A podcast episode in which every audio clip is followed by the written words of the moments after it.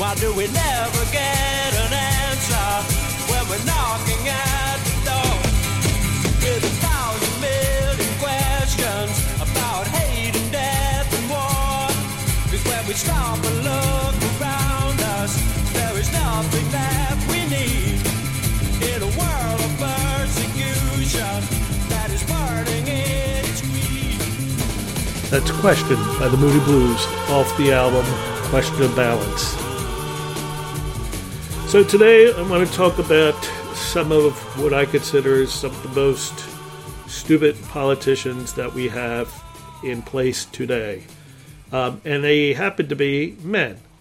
And I want to talk about each one a little bit and then look at a possible alternative to these who I term stupid men. Okay, the first one up is Jim Jordan of Ohio. You know, he, when I listen to him, he kind of reminds me, if I go back when I was a kid in school, there always seemed to be one boy in the class that would just talk on and on and on and on and on and would never shut up and had really not much to say but liked to hear themselves talk. And that to me is Jim Jordan. And it's amazing to me what a liar he is and how he supports Trump. Here he is in an interview with Anderson Cooper. Do you think the president lies a lot, like Jim Comey says? I do not. I think Jim Comey has leaked information through a friend to the New York Times for the stated purpose of getting a special counsel. I think Jim Comey took over an investigation that never happened before. It had always been the Attorney General who would announce the findings, whether they were going to prosecute or not. But I think so. I think Jim Comey, as I said earlier, his honestly, credibility is is is, is gone right. because of how he handled the Clinton investigation we, and we how they seen, started the Trump investigation. I mean, but come on, I mean, you you you got to admit this president has said things which are just demonstrably not true time and time again. I mean, the list is a very long one, almost on a daily basis. I think Andrew McCabe has th- said things that aren't true, and the Inspector General did an investigation right? and, and was and was fired because of that. Right. And so, you, so you're very you're very bold in calling out Andrew McCabe, uh, not so bold on the President of the United States. It wasn't it wasn't me calling Andrew McCabe; it was his colleagues. Okay. I mean, it was okay. So you haven't heard the, the president lie. You haven't heard the president lie. I've not heard the president. I've been always been square with me. That's for darn well, sure. What, what, the, what about the American, American people? The American people elected him president of the United right. States. Okay, but and, have you ever the American, heard the president lie? That's what I'm asking you. And I've not. And the, and the American people feel like what the treatment he's received from the top okay, people at the I, F B I. I don't think you can talk about not, all of the American people, but I'm asking you just yourself. Have you ever heard the president lie? I've not. Really? So when the Washington Post counts hundreds and hundreds of times, none of those are, are believable to you. I've not seen what the Washington Post reported. You're asking, has the president communicated something that wasn't accurate to me? I've not. No, I've no, not, no, not, not to, to you. Has the president publicly said anything that is a lie? Well, I, I mean, look, I, I I don't know of it. Nothing comes to mind. But look, p- people who who talk as much as you and I do, I, I my, my my guess is probably, Anderson, you may have said something at some point that wasn't one hundred percent accurate. Uh, if I have, I, I apologize for it, and I try to correct it as Fine. possible. Fine. Have you heard the president? Have you heard the president? Have you heard the president apologize and correct something? I don't know that he said something wrong that he needs to apologize for. I just nothing comes to mind right now. I'm I'm saying that if that if I would do something like that, I would I would mm. say, look, if I, if I said something that's not accurate, I would deal with it. But the, I don't know that the president has. That is so pathetic. But maybe because Jordan is known to lie himself. For example, in January of twenty twenty, he warned that the Obama-era Attorney General Eric Holder was on the cusp of using courts to steal his congressional seat and replace him with a radical liberal. He asked readers for twenty-five dollars or more to fight this liberal scheme. Now, maybe Jim Jordan would tell you that the legal battle he was describing to challenge Ohio's heavily gerrymandered congressional map. Um, it did happen, but it ended months before, after the Supreme Court ruled the judiciary could not intervene in such a case. However, Jordan conveniently seemed to have omitted this uh, fact from his fundraising pitch. Does that sound like someone else we may know who's doing the same type of lying in order to secure funds for himself?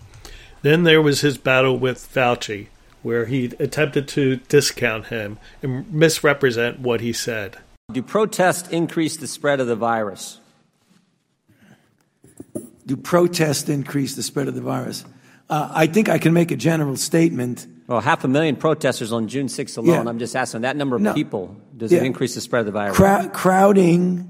together, particularly when you're not wearing a mask, contributes to the spread of the virus. Should we limit the protesting? I, I'm not sure what you mean. Should how do we say limit the protesting? Should government what, limit the protesting? I, I I don't think that's relevant to. Well, to, you just said if it increases the spread of the virus. I'm just asking, should we limit it? Well, I'm I'm not in a position to determine what the government can do in a forceful way. Well, you make all kinds of recommendations. You, no. you make comments on dating, on baseball, on everything no. you can imagine. I'm just asking you. You just said it, yeah. that protests increase the spread. No. I'm just asking you, should we try to limit the protests? No, I think I would leave that to people who have more of an, a, a position to do that. I can tell you. Government stopping people from going to church, Doctor Fauci. Okay. Yeah. You can favor one First Amendment liberty, protesting, right. over another, practicing your faith.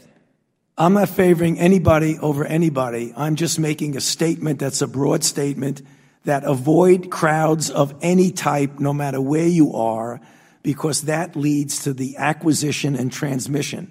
And I don't judge one crowd versus another crowd. When you're in a crowd, particularly if you're not wearing a mask, that induces it's just, the it's spread. A- See, Jim Jordan's really not interested in hearing his answer. All he wants to do is sit there and hear himself go on and on and rant and rave about protesters, though he'll never mention anything about all the rallies that Trump had where people did not mask and have no problem with that. But he keeps going back and forth with this whole thing about the protests and people involved in protests and how people that wanted to go to church or go to work or go to school couldn't because it wasn't a good idea.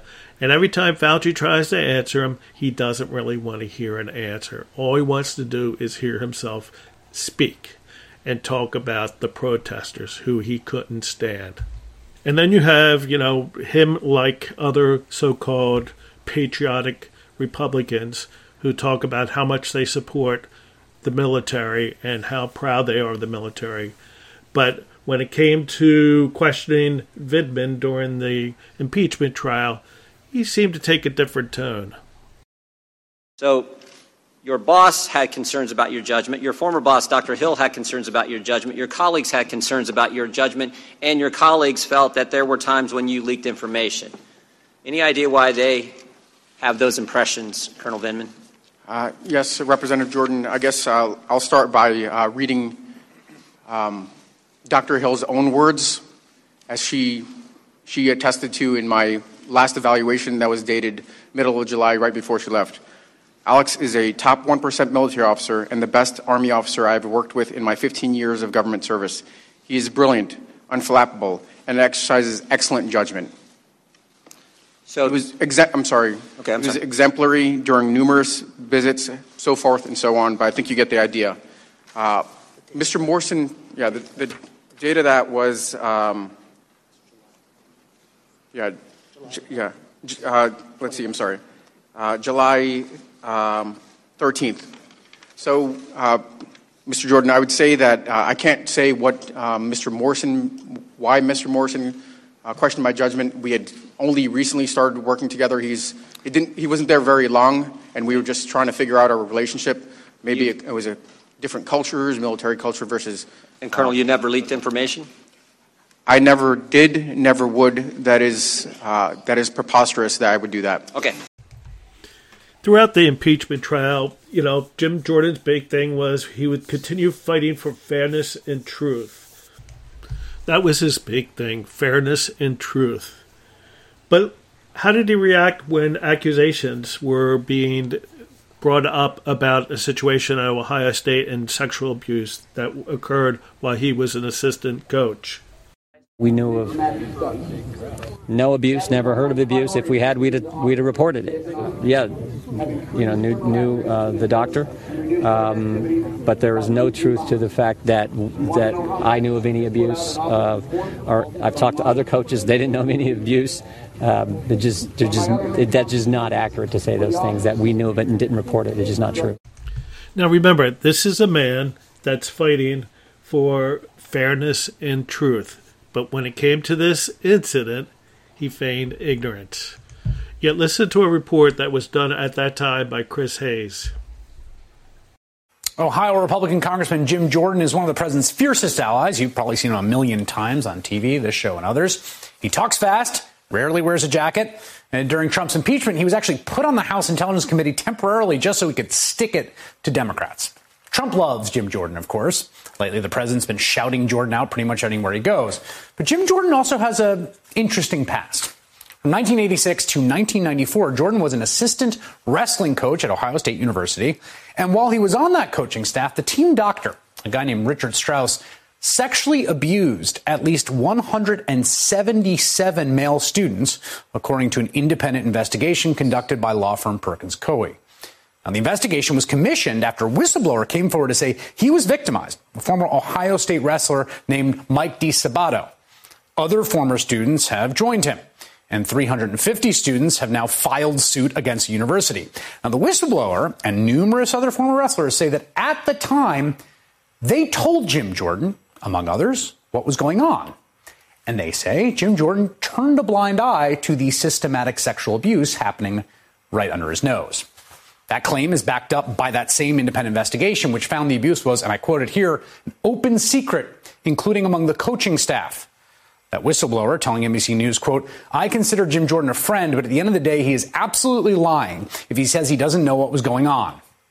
At a public hearing on Tuesday, that whistleblower's brother, who is also a wrestler at Ohio State, said that Jim Jordan called him in twenty eighteen to pressure him to contradict his brother. Jim Jordan called me crying, crying, groveling on the fourth of July, begging me to go against my brother, begging me, crying for a half hour. That's the kind of cover-ups that go, that's going on there.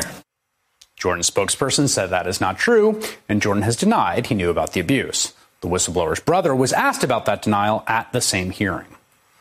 He's throwing us under the bus, all of us. He's a coward. He's a coward. He's not a leader. He's a coward. Every time you see Jim Jordan talking about anything other than this, I think it's probably useful to keep in mind what you just heard. I couldn't agree more with Chris Hayes. Here's a man that thinks the faster he talks, the louder he talks, the more people will listen. As I said in the beginning, it reminds me of the type when I was a kid, the kid in class who would just keep droning on and on and would never shut up. And what he would say, it didn't matter whether it was truthful or not, as long as he could hear himself talk. Pathetic. So when I was starting to put this podcast together, I thought, well, I want to talk about a few people that, you know, just to me are pretty pathetic characters um, in our quest, or my quest at least, to find heroes. Heroes that we could probably use at this time and stage in our country's history. Um, moving forward, of course.